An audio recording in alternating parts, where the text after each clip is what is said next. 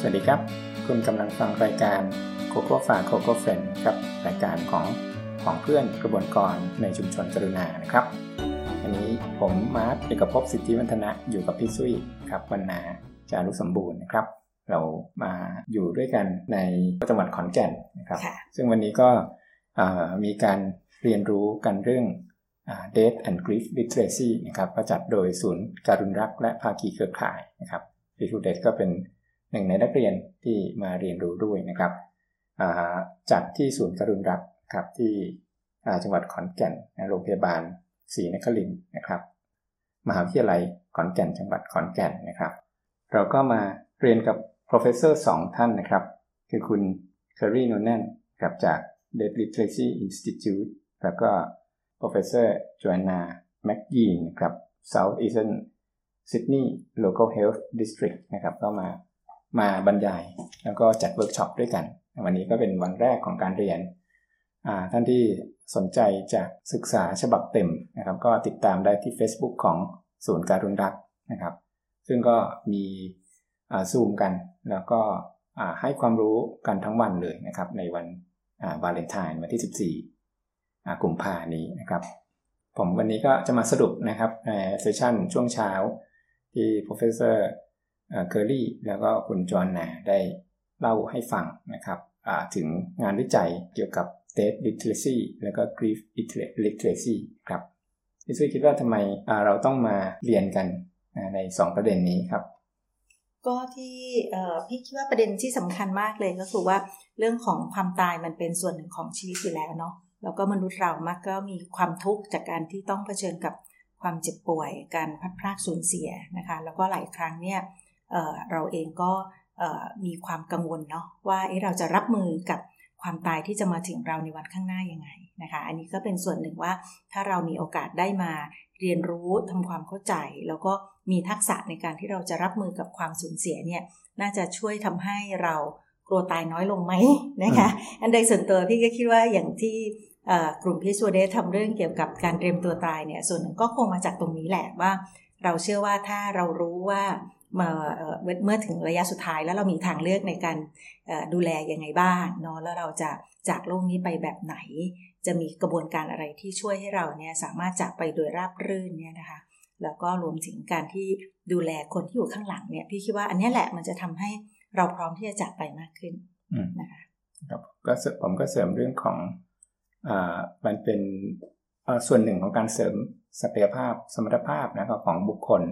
ทั้งของปัจเจกของแต่ละคนแล้วก็ของชุมชนนะครับในการดูแลการตายแล้วก็ดูแลความโศกเศร้ากันนะครับซึ่งสองประเด็นนี้ก็เป็นเป็นความทุกข์ที่มนุษย์มีร่วมกันนะครับเราก็เชื่อว่าถ้าคนนี้สามารถที่จะรับมีทักษะนะมีสมรรถภาพในการรับมือเรื่องนี้เราจะเข้าเอาตัวเองเข้าไปเกี่ยวข้องกับการดูแลได้มากขึ้นไม่ไม่แยกตัวเองออกมาซึ่งการแยกตัวเองออกมาจากการตายมันก็ทำให้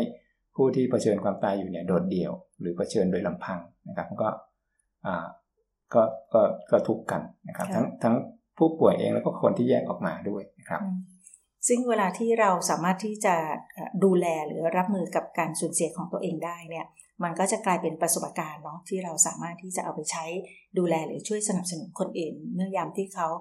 เจ็บป่วยหรือว่าเผชิญกับการสูญเสียได้เหมือนกันค่ะครับเรามีคำแปลหรือยังนะครับคำว่า Death Literacy หรือ Grief Literacy ครับก็เออก็มีคนแปลได้หลายแบบนะคะอย่างเช่นบางคนก็แปลว่าเป็นการรอบรู้เรื่องความตายนะคะซึ่งมันก็มีเซนส์ของการเป็นแบบดูเป็นนักวิชาการดูจะต้องรู้อะไรเยอะแยะมากมายอะไรอย่างเงี้ยนะคะแต่ว่าพี่ก็ชอบอีกคำหนึ่งมากกว่าเนาะซึ่งเราก็แปลว่าเป็นเรื่องของการรู้เท่าทันความตายเนาะมันเหมือนกับว่าความตายเป็นส่วนหนึ่งของชีวิตแล้วอะเราก็จะศึกษาเรียนรู้เพื่อทำความเข้าใจมันยังไงเราจะได้พอเรารู้ทันมันเราก็จะสามารถที่จะเผชิญกับมันได้ง่ายขึ้นนะคะอันนี้ก็เลยรู้สึกว่าเอ๊ะใช้คำว่าการรู้เท่าทันความตายมันก็ดูดูมีเซนส์ของการตื่นรู้ขึ้นมานิดนึงอะไรเงี้ยนะคะแต่ว่าตอนนี้ก็ไม่ได้มีใครบัญญัติเป็นเรื่องเป็นราวนะคะไม่ไม่ทราบน้องมาร์ทเคยเจอไหมว่าเขาบัญญัติเป็นคำที่เป็นทางการว่ายังไงตอนนี้ยังนะแล้วก็ผมก็ระหว่างเมื่อสักครู่เดินเล่นปิ๊งใหม่คำหนึ่งคำว่าความรู้รอดเรื่องความตายนะครับคือเป็นความรู้เพื่อเอาตัวรอดสำหรับการดูแลตัวเองแล้วก็พาคนอื่นรอดด้วยครับ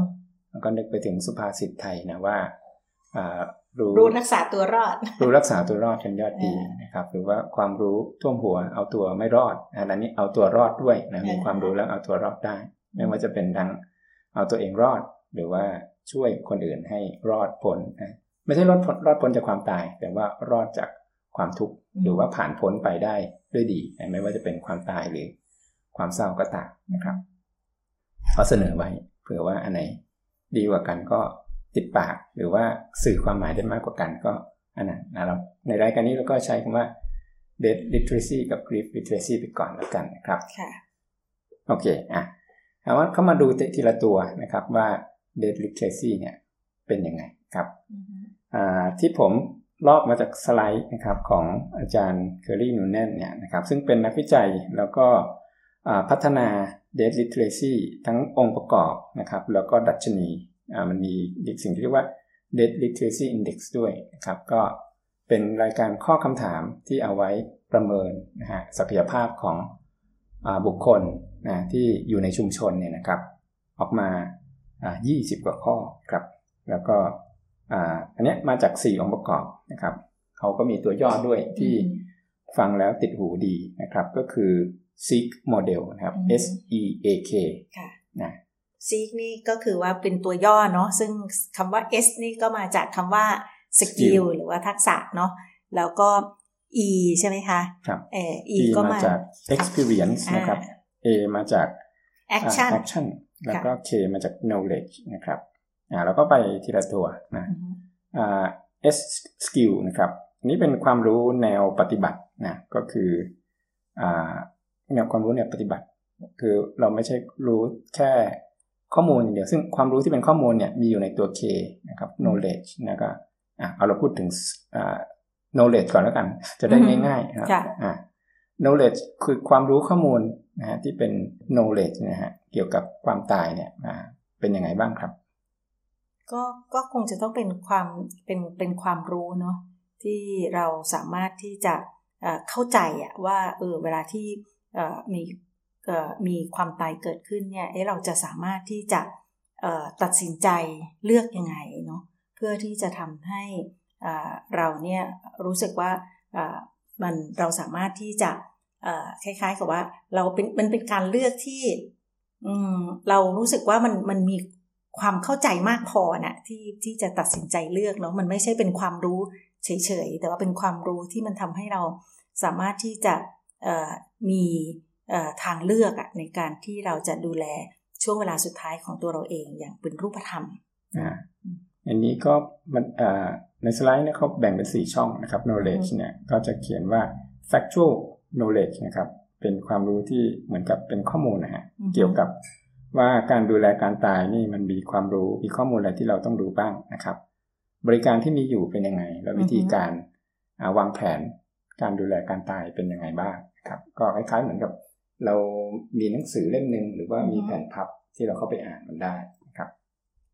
อันนี้ก็ไม่ยากเนาะอ่าต่อไปเป็นสกิลนะครับเป็น practical knowledge ก็เป็นความรู้ที่ประกอบด้วยการกระทำนะฮะอ่าอันนี้คือแบบว่าสกิลนี่คือเป็นเรื่องของการรู้รู้วิธีที่จะดูแลการตายนะครับคือมีคนกำลังตายต่อหน้าเราจะเข้าไปดูแลเขาไปสัมผัสเขาอย่างไรบ้างไปคุยกับเขาอย่างไรนะครับดูแลจิตใจเขาอย่างไรทั้งผู้ที่กำลังเสียชีวิตแล้วก็คนที่กำลังดูแลอยู่นะก็เป็นความรู้ในในการปฏิบัตินะพี่ซุยขยายความเพิ่มไหมครับว่าความรู้เชิงปฏิบัติเป็นยังไงมากขึ้นกว่านี้ก็คือคือจริงๆสกิลมันคงจะเป็นสกิลทั้งในเรื่องของการที่เราจะดูแลตัวเองยังไงด้วยแล้วก็ดูแลคนที่เขากำลังเผชิญความสูญเสียยังไงได้ด้วยนะคะมันก็คงมีทั้งสองมุมเพราะว่าหลายครั้งเนี่ยเวลาที่คนที่ทำงานกับผู้ป่วยรายสุดท้ายเนี่ยมันไม่ใช่เรื่องง่ายเลยที่เราจะอยู่กับคนที่กำลังสูญเสียตรงหน้าเนาะฉะนั้นเราเองอาจจะจำเป็นจะต้องมีทักษะในการที่เราสามารถดูแลตัวเองให้เผชิญกับสถานการณ์ตรงหน้าได้แล้วเราก็จะสามารถที่จะดูแลคนที่เขากำลังประสบความทุกข์ยากเนาะในการที่กำลังเผชิญกับความสูญเสียตรงนั้นได้ได้ง่ายขึ้นด้วยนะคะคิดว่ามันก็เป็นสกิลสองทางด้วยค่ะนะครับส่วน taking อ่าตัว A นะครับมาจาก action อ่าในนี้ขยายความว่ามันคือการ taking action นะครับแล้วก็เป็น community knowledge ก็คือว่าความรู้นี่มันไม่ได้อยู่ที่แค่ที่ในในตัวอย่างเดียวมันมันไปเปลี่ยนแปลงชุมชนด้วยให้ชุมชนนั้นมีความรู้เท่าทันความตายช่วยเหลือคนอื่นได้มากขึ้นด้วยในนี้จะพูดถึงการมีอ่า support group นะครับอ่าการช่วยเหลือผู้อื่นนะฮะอ่าเรื่องของการเนี่ยอ่าตัดสินใจได้ว่าถึงเวลาดูแลการตายของผู้อื่นจะช่วยเขาได้อย่างไรนะครับ mm-hmm. ส่วนอันสุดท้ายเป็น E ตัว E นะครับคือ experience ประสบการณ์ความรู้เชิงประสบการณ์นะครับเกี่ยวกับการดูแลการตายนะก็อันนี้มาจากการเรียนรู้การก็คือการเข้าไปอยู่ในในบรรยากาศแวดล้อมของการดูแลการตายนะครับซึ่งอาจจะไม่ได้เข้าไปดูแลโดยตรงก็ได้ mm-hmm. คนคนหนึ่งอาจจะมีประสบการณ์ดูแลการตายเนี่ยจากการเข้าไปช่วยช่วยผู้ป่วยหรือว่าผู้ดูแลทำกิจวัตรประจำวันไปช่วยทำอาหารไปเข้าไปในบ้านที่มีผู้ป่วยระยะท้ายอยู่แล้วก็นะดูซิว่าเขาการตายมันเป็นอย่างนี้นะครับเข้าไปช่วยนั่นตรงตรงนั้นตรงนี้อันนี้ก็เรียกว่ามีประสบการณ์เกี่ยวกับการดูแลการตายแหละครับค่ะซึ่งซึ่งพอพูดถึงว่ามันเป็น experience เนี่ยมันก็เลยทำให้มันไม่ได้มีรูปแบบที่มันตายตัวเนาะว่าในการที่เราจะไปช่วยเหลือดูแลคนที่เขากำลังสูญเสียเนี่ยมันจะต้องไปทำอะไรแบบไหนหนึ่ง สอง สามเนาะแต่ว่ามันเป็นการที่เราเข้าไป witness อ่ะคือการไปดำรงอยู่ในขณะนั้นแล้วก็ดูว่ามันมีอะไรที่เราพอที่จะสนับสนุนเนาะหรือช่วยเหลือที่ทำให้คนที่เราดูแลเนี่ยเขาสามารถข้ามผ่านช่วงเวลาตรงนั้นไปได้นะคะอันนี้ก็เลยเหมือนกับมันเป็นวิธีอธิบายที่มันทำให้เรารู้สึกว่าจริงๆ Death Literacy ในที่นี้เนี่ยฟังดูมันเหมือนแบบโอ้เราจะต้องมีความฉลาดจะต้องมีความรู้อะไรเยอะแยะมากมายเนาะแต่พออธิบายโดยสี่องค์ประกอบอันเนี้ยมันทำให้เห็นว่าเออมันเป็นศิลปศาสตร์เนาะมันไม่ใช่ความรู้ที่มันแบบเป็นความรู้ที่มันเอ่อแข็งตัวนะแต่มันเป็นความรู้ที่มันเกิดขึ้นจากการที่เราต้องเอาตัวเองเข้าไปเนาะแล้วก็มันเกิดการเรียนรู้กลับเข้ามาข้างในด้วยนะคะอันนี้ก็เลยรู้สึกว่ามันใกล้เคียงกับคำว่าอันนี้โดยความเห็นส่วนตัวนะมันใกล้เคียงกับว่าปัญญาเนาะปัญญามันเกิดขึ้นจากการที่มันมีความรู้มันมีการกระทำแล้วมันก็เกิดการเรียนรู้แล้วมันก็เกิดการแบบเออมันมันเกิดชุดประสบการณ์บางอย่างขึ้นมาในใจเราเนาะว่าเออเนี่ยมันแต่ละครั้งที่เราเข้าไปดูแลหรือเข้าไปอยู่ในอนาบริเวณที่มีคนกำลังจะเสียชีวิตเนี่ยมันก็จะเกิดการเรียนรู้ที่มันเพิ่มพูนมากขึ้นนะแล้วมันถึงจุดหนึ่งเนี่ยมันก็จะตกผลึกแล้วมันก็รู้ว่าโมเมนต์เนี่ยเราสามารถทำอะไรยังไงได้บ้างเนาะเพื่อที่จะช่วยดูแลไอ้ความสูญเสียตรงนั้นอะไรอย่างเงี้ยค่ะอันนี้สำหรับโดยส่วนตัวเลยรู้สึกว่าการนิยามคำว่า Death Literacy เนี่ยสำคัญหลายคนอาจจะมองแค่เป็นเรื่องของตัวความรู้เพียวๆว่าต้องรู้เรื่องอะไรบ้างนะหนึ่ง สอง สามแต่จริงๆทั้งหมดที่เขาพูดถึงไอ้ตัว ซี อี เค model เนี่ยมันเห็นเลยว่ามันประกอบกันทั้งสี่ตัวค่ะอาจารย์เขาก็ย้ำนะว่าองค์ประกอบทั้งสี่เนี่ยไม่ได้แยกจากกันนะฮะที่แยกออกมาเนี่ยเพื่อให้เข้าใจมันได้ง่ายขึ้นนะครับในการกระทำมันก็ต้องมีความรู้อยู่แหละว่าแบบความรู้ที่เป็นข้อมูลนะครับแล้วก็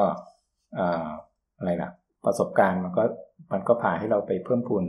สกิลในทักษะบางอย่างนะก็เลยอาจารย์ย้ำครับว่าสี่องค์ประกอบนี้ไม่แยกจากกันนะครับแล้วก็Death Literacy ก็ไม่แยกจากบริบทของชุมชนและสังคมด้วยนะครับดังนั้นในใน Death Literacy ของประเทศหนึ่งก็อาจจะไม่เหมือนอีกประเทศหนึ่งนะครับเพราะไม่มีอะไรที่เป็นสูตรสำเร็จตายตัวแต่ละชุมชนต้องหาแล้วก็ศึกษาว่า Death Literacy ของชุมชนเราเนี่ยนะครับกลุ่มเราเนี่ยมันเป็นยังไงนะครับซึ่งอาจารย์ก็แนะนำนะ Death Literacy Index นะครับถ้าจะเอามาใช้ในสังคมไทยนี่ก็ต้องมีการแปลงให้เข้ากับบริบทของไทยนะครับซึ่งถ้าใครสนใจนี่ก็สามารถเข้าไปศึกษาได้เนาะก็เขาก็ทำเอาไว้เป็นประมาณสักยี่สิบเก้าหัวข้อได้นะคะที่เราสามารถเข้าไปลองทดลองตอบคำถามดูเนาะบางคำถามก็จะรู้สึกว่าอาจจะไม่ค่อยตรงกับบริบทประเทศไทยก็อาจจะลองคิดว่าถ้าเป็นเมืองไทยมันน่าจะถามแบบไหนมากกว่ากันเนาะค่ะอ่ะนี่ก็เป็นตัว Death Literacy นะครับซึ่งก็เป็นประเด็นหนึ่งนะฮะที่เป็นส่วนหนึ่งของ Death System นะฮะซึ่งเดี๋ยว Death System เป็นยังไงเดี๋ยวตอนหน้าถ้ามีโอกาสก็จะเล่าให้ฟังนะครับส่วน Grief Literacy นะครับหรือว่า ความรอบรู้เรื่องความโศกเศร้าจากการสูญเสียหรือว่าความรอบรู้เรื่องความเศร้านะครับ Professor Joanna ก็แบ่งองค์ประกอบไว้เป็นสามองค์ประกอบนะครับองค์ประกอบแรกก็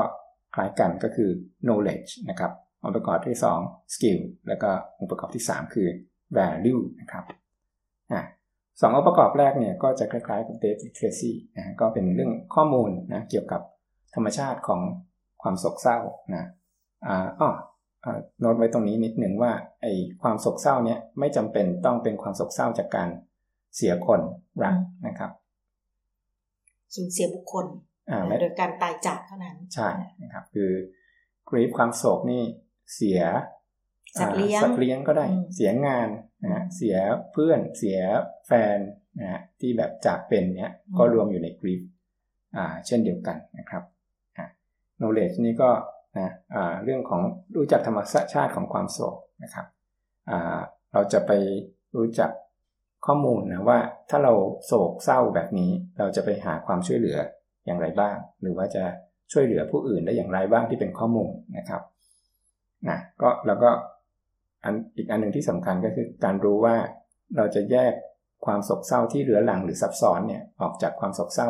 ที่เป็นปกติได้อย่างไรนะครับส่วนองค์ประกอบที่สองนะครับทักษะสกิลนะก็มีทักษะที่สำคัญมากๆเลยก็คือการฟังนะครับการฟังอย่างตั้งใจอย่างไม่ตัดสินนะครับอย่างอ่อนโยนอย่างเข้าใจนะอยู่ในหมวดเดียวกันนะครับว่า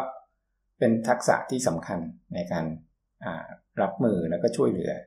ผู้ที่กำลังโศกเศร้าอยู่นะครับเรารวมทั้งทักษะที่จะ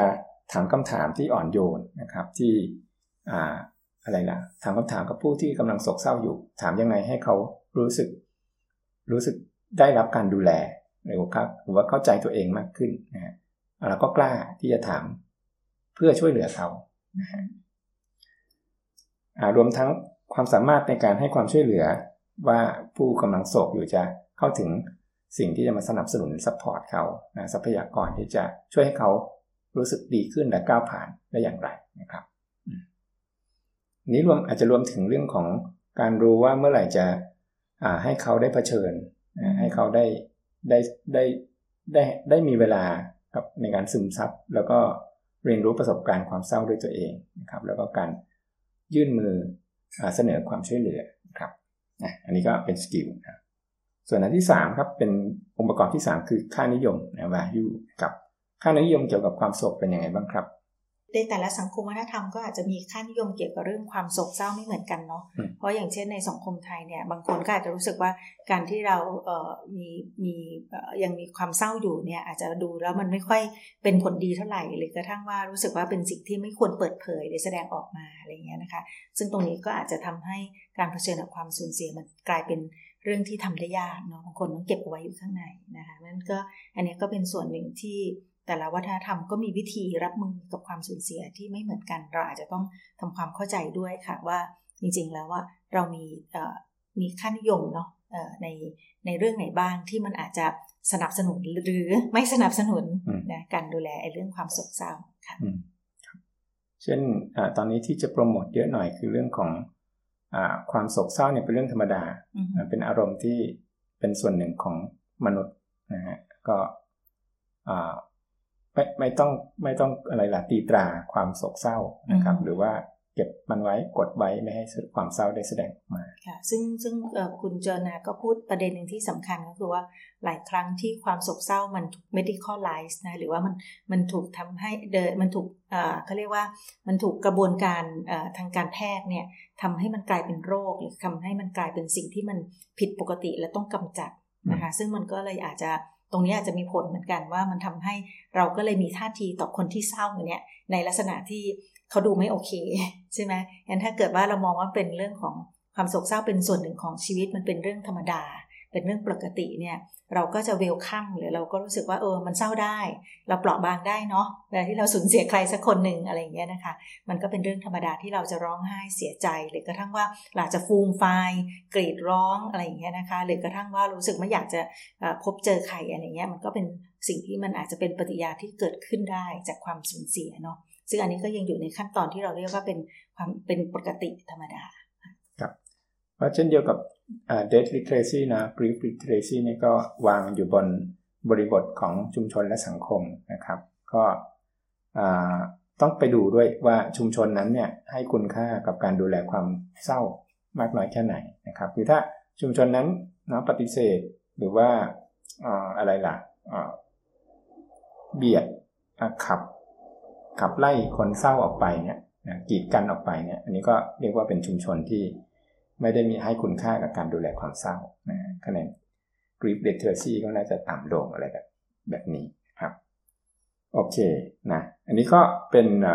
องค์ประกอบที่จะทำให้เราเข้าใจ Death และ Grief Literacy ได้มากขึ้นนะครับพี่ซุ้ยมีข้อสังเกตอื่นๆไหมเกี่ยวกับการเรียนรู้สองประเด็นนี้ครับก็เท่าที่ได้ฟังวิทยากรทั้งสองท่านเนอะทั้งคุณ Kerrie กับคุณ Joanna เนี่ยก็ทำให้เราเห็นเลยค่ะว่าจริงเรื่อง Death Literacy กับ Grief Literacy เนี่ยมันเป็นส่วนที่มันเกี่ยวเนื่องกันเนาะแล้วก็การที่เราจะเข้าใจแต่ทั้งสองตัวนี้ได้แล้วก็มีความรู้หรือมีทักษะเนี่ยมันก็เป็นสิ่งที่มันเหมือนกับเราจำเป็นจะต้องกลับมาเข้าใจความเป็นไปของเรากับบริบทที่อยู่รอบข้างเพราะฉะนั้นทั้งสองตัวนี้มันเหมือนมันเป็นแบบแผนที่จะเรียกว่ามันมีความเฉพาะตัวเนาะมันไม่ใช่แบบมันมันไม่ได้มีสูตรสำเร็จอะที่แบบว่ามันควรจะเป็นยังไงที่ว่าดีหรือว่าไม่ดีแต่มันเป็นสิ่งที่มันเกิดขึ้นในแต่ละบริบทแล้วมันไม่ได้มีว่ามันถูกหรือว่าผิดเนี่ยมันมีแค่ว่า เ, เราจะทำความเข้าใจกับปรากฏการณ์ตรงนั้นเนี่ยยังไงซึ่งพอเราพอเราให้มองว่ามันเป็นมีเป็นเป็นปรากฏการณ์ที่มีลักษณะที่มันเป็นเฉพาะตัวเนี่ยมันก็เลยจะทำให้เราลดการตัดสินลงนะคะอันนี้ก็ส่วนหนึ่งก็ก็ก็ชอบที่ทั้งสองท่านเนี่ยได้พูดถึงประเด็นนี้ค่อนข้างเยอะว่าเอ่อพอเราพอเราให้เอ่อให้ค่าหรือให้ให้คุณค่ากับสิ่งนี้ว่ามันเป็นเป็นส่วนหนึ่งของชีวิตเนี่ยมันทำให้เราอนุญาตเนาะให้มันมีความเศร้าอยู่ในชีวิตได้มันอนุญาตให้เราเนี่ยอยู่ในประสบการณ์นั้นได้แล้วก็รวมถึงว่ามันเอ่อหลายครั้งที่เราเติบโตเนี่ยมันก็เติบโตจากการที่เราได้เรียนรู้จากความเศร้าเนาะมันไม่ได้เป็นสิ่งที่เราต้องกำจัดออกไปอ่ะหรือว่าเราจะสามารถที่จะเอ่อเติบโตขึ้นโดยที่เราไม่ใยดีมันอะไรเงี้ยมันก็เป็นไปไม่ได้นะอันนี้ก็เป็นส่วนหนึ่งที่ที่ชอบเนาะแล้วก็รวมถึงตอนที่ทั้งสองท่านให้ดู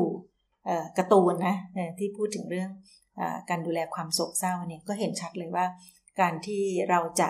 เอ่อเราจะเอาอะไรมาชดเชยมาทดแทนหรือกระทั่งว่าพยายามที่จะเปลี่ยนแปลงคนที่เขากำลังเศร้าวันนี้ให้เขาดีขึ้นเนาะหรือว่าโดยมันอาจจะทำด้วยความปรารถนาดีก็ตามเนี่ยแต่ว่าหลายครั้งเนี่ยมันเป็นประสบการณ์ของเขาอะที่เขาต้องเผชิญเราก็อาจจะทำได้แค่เรา acknowledge หรือว่าเข้าไปอยู่เป็นเพื่อนให้กำลังใจหรือกระทั่งว่าบอกเขาว่าเราจะมีอะไรที่เราจะช่วยได้เนาะเราก็แค่ offer เนาะอันนี้ก็อาจจะเป็นส่วนหนึ่งที่ทำให้คนในสังคมเนี่ยเขารู้สึกว่าเขาสามารถที่จะเผชิญกับความเศร้าของตัวเองได้ง่ายขึ้นนะคะอันนี้ก็ ก็ ก็ชอบในเซนส์แบบนี้นะว่ามันเหมือนแบบเราอกกอดความเศร้าได้ง่ายขึ้นนะเพราะว่ามันเป็นส่วนหนึ่งที่เราต้องเผชิญนะพอเราคิดแบบนี้ปุ๊บมันก็เหมือนแบบมันก็เอ่อก็ค่อยๆเรียนรู้แล้วก็อยู่กับมันไปแล้วก็วันหนึ่งเราก็จะเอ่อเข้าใจแล้วเราก็สามารถที่จะลุกขึ้นมาจัดการกับเอ่อความรู้สึกในใจเราได้แล้วก็มีชีวิตที่มันเดินต่อไปอะไรเงี้ยอันนี้ก็เลยคิดว่ามันเป็นท่าทีที่เราเข้าใจธรรมชาติของชีวิตเนาะไม่ผลักไสแล้วก็ขณะเดียวกันเราก็ไม่ได้รู้สึกว่าแบบเออเราจะต้องโอ้โหแบบต้องยังไงกับมันอะไรอย่างเงี้ยนะหรือว่าต้องใช้ประโยชน์จากมันก็ไม่ใช่แบบนั้นเพราะมันไม่มีคนไหนที่เขารู้สึกว่าอยากจะมีความทุกข์จากความสูญเสียหรอกแต่ว่าการที่หลายคนเขายังหาทางออกไม่ได้เนี่ยก็อาจจะเป็นเพราะว่าเขาก็ยังเอ่อเขายังอยู่ในช่วงจังหวะเวลาที่มันยังทำงานกับเขาอยู่เยอะอะไรเงี้ยนะคะอันนี้ก็เป็นส่วนหนึ่งที่คิดว่าทั้งสองท่านเนี่ยพยายามที่จะปรับ mindset ของพวกเราอะว่าเวลาที่เราพูดถึงเรื่องเอ่อความโศกเศร้าเนี่ยเอ๊ะเราควรจะมีท่าทีกับมันยังไงนะครับผมมีสักสามประเด็นนะครับประเด็นแรกก็คือการรู้การรู้จักเรียนรู้สองประเด็นนี้นะครับ Death และ Grief Literacy เนี่ยก็เป็นมันก็เป็นมันก็ช่วยเสริมพลังนะครับของประชาชนคนธรรมดามนุษย์นี่แหละไม่ว่าจะเป็นบุคลากรหรือว่าเป็นฝั่งของผู้ป่วยหรือผู้ดูแลก็ตามนะครับเพราะว่าสองสิ่งนี้เป็นเป็นเป็นเป็นศักยภาพที่เราจะรับมือกับการตายและก็การสูญเสียได้นะครับอ่าก็เป็นแนวทางนะว่าเราจะ มีศักยภาพมีความสามารถที่จะรับมือเราจะต้องเตรียมอะไรบ้างนะครับซึ่งก็ไม่ได้ยากเกินไปนะครับแล้วก็โดยคอนเซปต์นี้มันพยายามให้ประชาชนมีอำนาจที่จะดูแลสิ่งเหล่านี้ในมือนะครับในครอบครัวในเพื่อนบ้านชุมชนนะฮะก็อ่ะก็เป็นเรื่องที่ทุกคนเรียนรู้ได้นะครับไม่ยากจนเกินไปนะครับประเด็นที่สองก็คือในมุมของการดูแลแบบประคับประคอง palliative care แล้วก็การส่งเสริมสุขภาพจิตนะครับมีมุมให้เล่นทั้งให้ศึกษานะครับให้สนับสนุนประชาชนแล้วก็เครือข่ายผู้ให้การช่วยเหลือเนี่ยทั้งสองมุมเลยนะครับเราสามารถที่จะจับมือร่วมกันได้ระหว่างการแพทย์นะครับแล้วก็การส่งเสริมป้องกันสุขภาพจิตนะครับรวมทั้งกลุ่มที่แบบว่าเป็นผู้เชี่ยวชาญด้วยก็นะมาเรียนรู้กันช่วยเหลือนะครับที่อาจจะซับซ้อนขึ้นนะครับซึ่งซึ่งในประเด็นที่น้องมาพูดสักครู่นี้ก็อาจจะพูดในอีกแง่นึงได้ว่าคือเวลาที่เราทำงานเรื่องการประคับประคองเนี่ยมันก็เหมือนเราได้เข้าไปสนับสนุนเนาะให้คนที่เกี่ยวข้องเนี่ยเขาได้มีความความรู้มีความเข้าใจหรือรู้เท่าทันนะสิ่งที่มันกำลังเกิดขึ้นแล้วก็รวมถึงตัวโดยกระบวนการดูแลอะไรต่างๆมันก็จะช่วยงานประคับประคองก็เลยไปช่วยทำให้คนมี Death Literacy เพิ่มขึ้นเดียวกันถ้าเกิดมันคนเราในสังคมมีความรู้เท่าทันเรื่องความตายหรือการสูญเสียเนี่ยมันก็ช่วยเรื่องงานประคับประคองด้วยเหมือนกันเนาะมันก็เลยเป็นประเด็นที่มันเกี่ยวเนื่องกันนะคะอันนี้ก็ก็เห็นว่าเออมันเอ่อมันต่างคนต่างได้ทำหน้าที่สนับสนุนกันเนาะแล้วก็ทั้งหมดมันก็อยู่ในตัวจะเรียกว่าอะไรมันเป็น death system เนาะเออซึ่งมันก็มี อ, องค์ประกอบอื่นๆที่มันทำให้เราเห็นว่าจริงๆแล้วในความตายกับการพลาดพลาดสูญเสียเนี่ยมันเป็นส่วนหนึ่งที่ทำให้มนุษย์มันเกิดการเรียนรู้อะแล้วก็มันจะเรียกว่าอะไรมันเป็นการ transform เนาะเออเป็นการ transform ด้วยส่วนหนึ่งเพราะฉะนั้นถ้าเราเข้าใจเรื่องของ Death Literacy กับ Grief Literacy ในฐานะที่มันเป็นส่วนหนึ่งของ Death System เนี่ยมันก็จะทำให้เรามองเห็นโอกาสทางเลือกหรือกระทั่งว่ามันมีภูมิปัญญามากมายเนาะที่เราจะรับมือกับธรรมชาติของชีวิตนะคะส่วนประเด็นสุดท้ายผมก็จะเป็นประเด็นในเชิงวิจัยนะครับเพราะว่าสองรายการนี้นะครับก็เป็นประเด็นที่นักวิจัยฝั่งสุขภาพฝั่งฝั่ง palliative public health palliative care แล้วก็งานฝั่งจิตวิทยาเขาศึกษาในอาจารย์สองท่านนี้มาจากออสเตรเลียนะครับแล้วก็ดูเหมือนกับว่ามันเป็นประสบการณ์ร่วมของมนุษย์นะแต่ว่ามีความแตกต่างกันในทางวัฒนธรรมนะดังนั้นถ้าเอามาศึกษาในประเทศไทยก็น่าเรียนรู้ว่า Death Literacy Index ของประเทศไทยเนี่ยจะมีไอเทมคำถามอะไรที่จะเปลี่ยนไปนะครับแล้วก็สามารถที่จะสะท้อนศักยภาพในการรับมือการตายและความโศกเศร้าของเรานะครับซึ่งประเด็นนี้ก็มีนักวิจัยนะกำลังศึกษาอยู่นะครับทางภาควิชาจิตวิทยามหาวิทยาลัยเกษตรศาสตร์นะครับแล้วก็คงจะได้ในอนาคตอันใกล้คงจะได้แบบประเมินนะครับแบบวัดที่จะพอจะทำให้เรารู้ชัดมากขึ้นว่าคนที่มาทำแบบประเมินเนี้ยมีความรอบรู้เรื่องความตายเรื่องความเศร้ามากน้อยแค่ไหนนะครับมากน้อยแค่ในในที่นี้คงเป็นเรื่องของแนวทางนะในการรู้ประมาณการแล้วก็จะนำไปสู่การปฏิบัตินะนำไปสู่การเสริมสร้างความรู้เท่าทันนะแล้วก็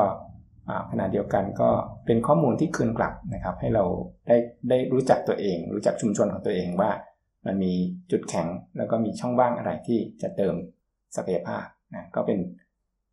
โอกาสในการพัฒนาประชาชนแล้วก็บุคลากรสุขภาพต่อไปครับนะก็ประมาณนี้นะครับสำหรับประเด็นสำคัญที่ได้เรียนในวันนี้นะครับก็วันต่อๆไปก็คงเป็นเวิร์กช็อปละที่จะพัฒนา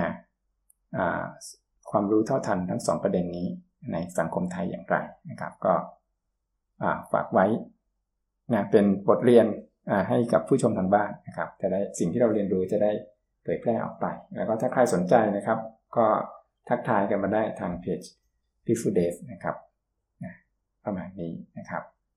โอเคก็ผมและพี่ซุ้ยนะครับก็ลาไปก่อนกับรายการ CoCoFa CoCoFriend ตอนพิเศษในวันนี้นะครับตอน Death and Grief Literacy พบกันใหม่ตอนหน้าวันนี้สวัสดีครับสวัสดีค่ะ